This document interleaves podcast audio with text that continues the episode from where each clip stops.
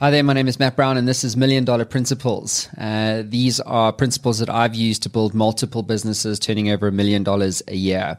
And these are principles that I've used in my last 20 years of building businesses, and I'm sure these principles will be valuable to you as well. So, this next principle is principle number 10 exit or die. Um, and I got a personal story I want to share with you. So, it was 1991. It was in the middle of apartheid uh, in South Africa, and my dad owned a gun store called, or a firearms store called Cape Handgun. And uh, it was a very uncertain time in South Africa. Uh, there was a lot of civil unrest. There was a political activist called Chris Hani, and he got shot uh, or assassinated by someone. Don't know who.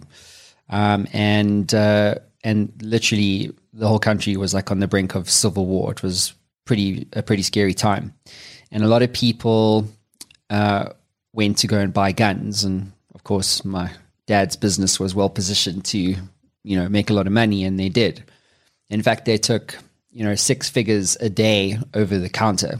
That's how many guns were bought at that time. And I distinctly remember watching this whole uh, story go down because I was like 12 years old, you know, working in the gun store, you know, making bullets in the back room, sort of thing. um, and yeah, they made a lot of money, bought sports cars, just like crazy. Thankfully, we didn't go to civil war, and you know things kind of worked out as we all know.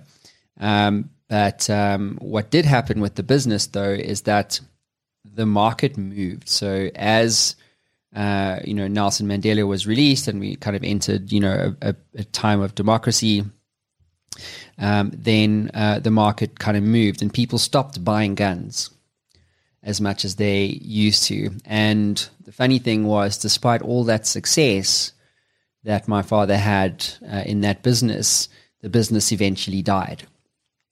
And the moral of that story is that businesses die and they die faster than you think. I mean, you could have a business for three years and it could die. It doesn't mean it's, you know, most people don't even get there. Most businesses like don't basically get there.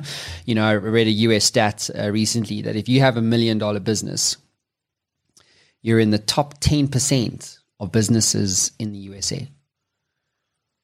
So that's why the million dollar threshold matters so much.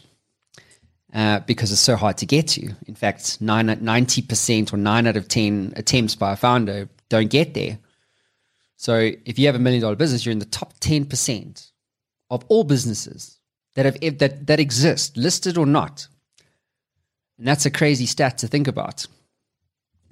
So my experience, I've exited four times now, and I never regret exiting a business. I don't believe that a business will survive especially now for like 10 or 20 years. Like it's so rare, you know, um, and it's fine if you want to have a business, you know, that's going to last 10 years and, you know, like it's fine if you want to pursue that. My experience, though, has clearly shown that markets now move so fast, you know, uh, that if you don't prepare to exit, you will probably lose the business anyway. And in a services business, for example, all your free working capital goes back into people to grow your services business. It's a very capital and resource intensive uh, type of operating model.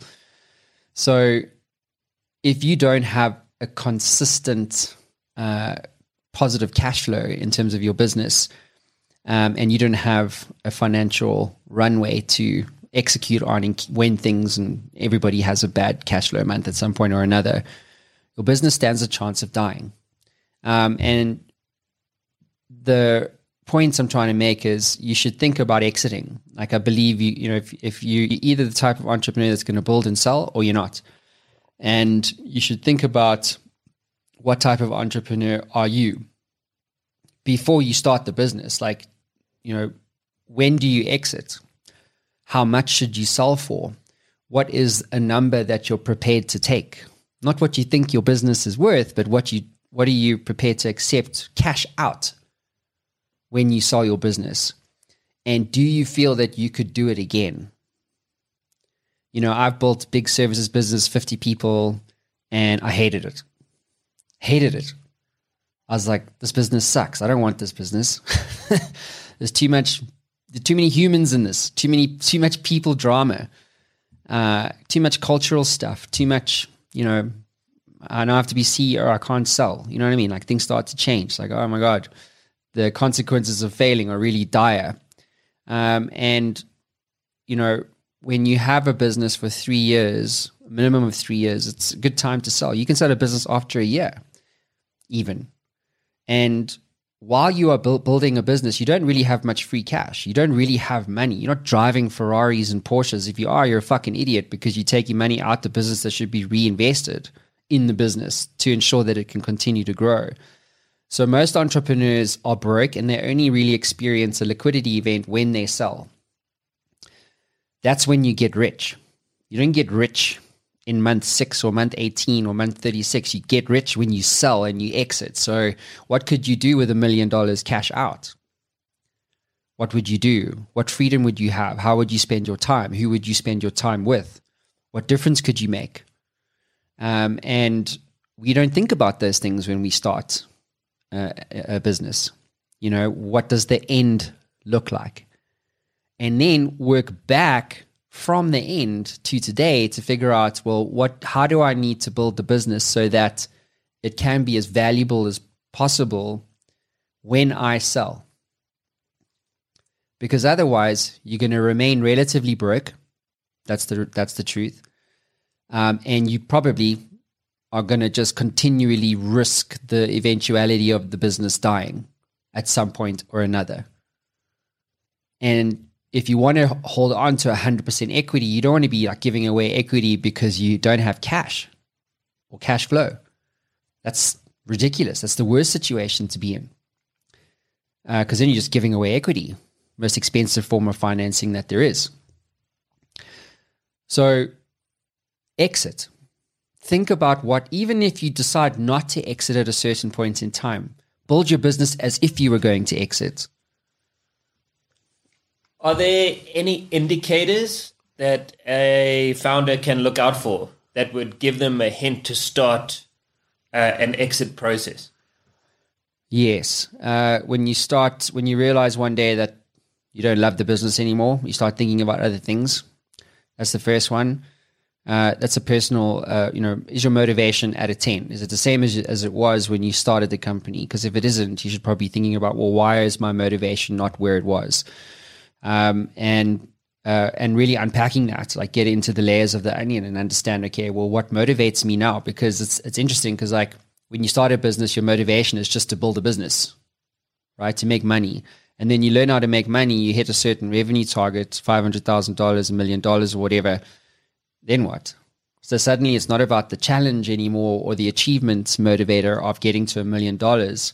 It's something else. You've achieved that thing now you know? So there's no fulfillment in the in the number. Okay well congratulations. You've built a business that turns over a million dollars. Well done.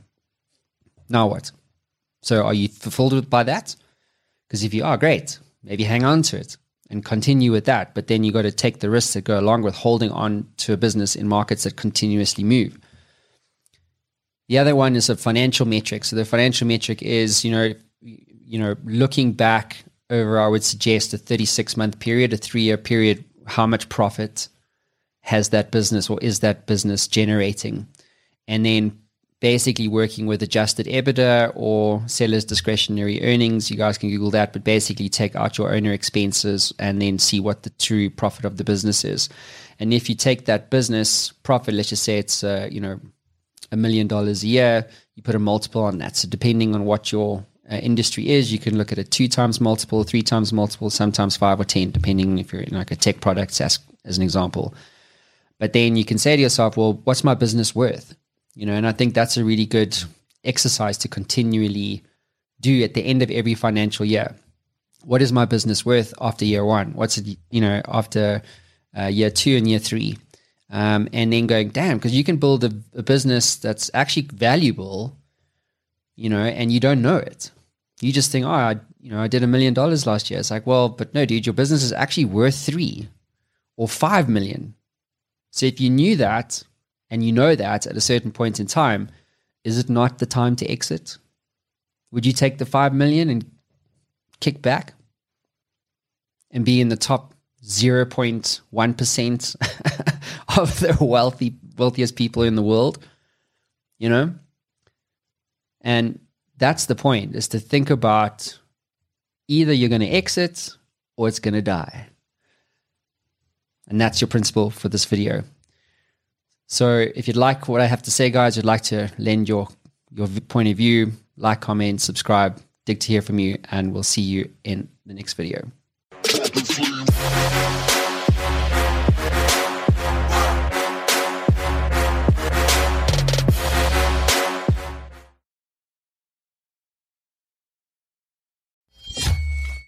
Ever wanted to become a best selling author? Well, I'm in the influence business and I work with business owners and CEOs and business leaders to help them scale their influence. And we do this as a team by helping you to become a best selling author, sought after speaker, and industry influencer in only 30 days. My team and I have developed a system that delivers a best selling book and a launch campaign 300% faster and 50% less cost than anyone else in North America. This system is incredibly efficient. One of my clients clients, Haiku went from a 2% share of voice globally to an 11% share of voice globally in only seven days. If you'd like more information, head on over to showworksmedia.com for more. That is showworks with an X.com.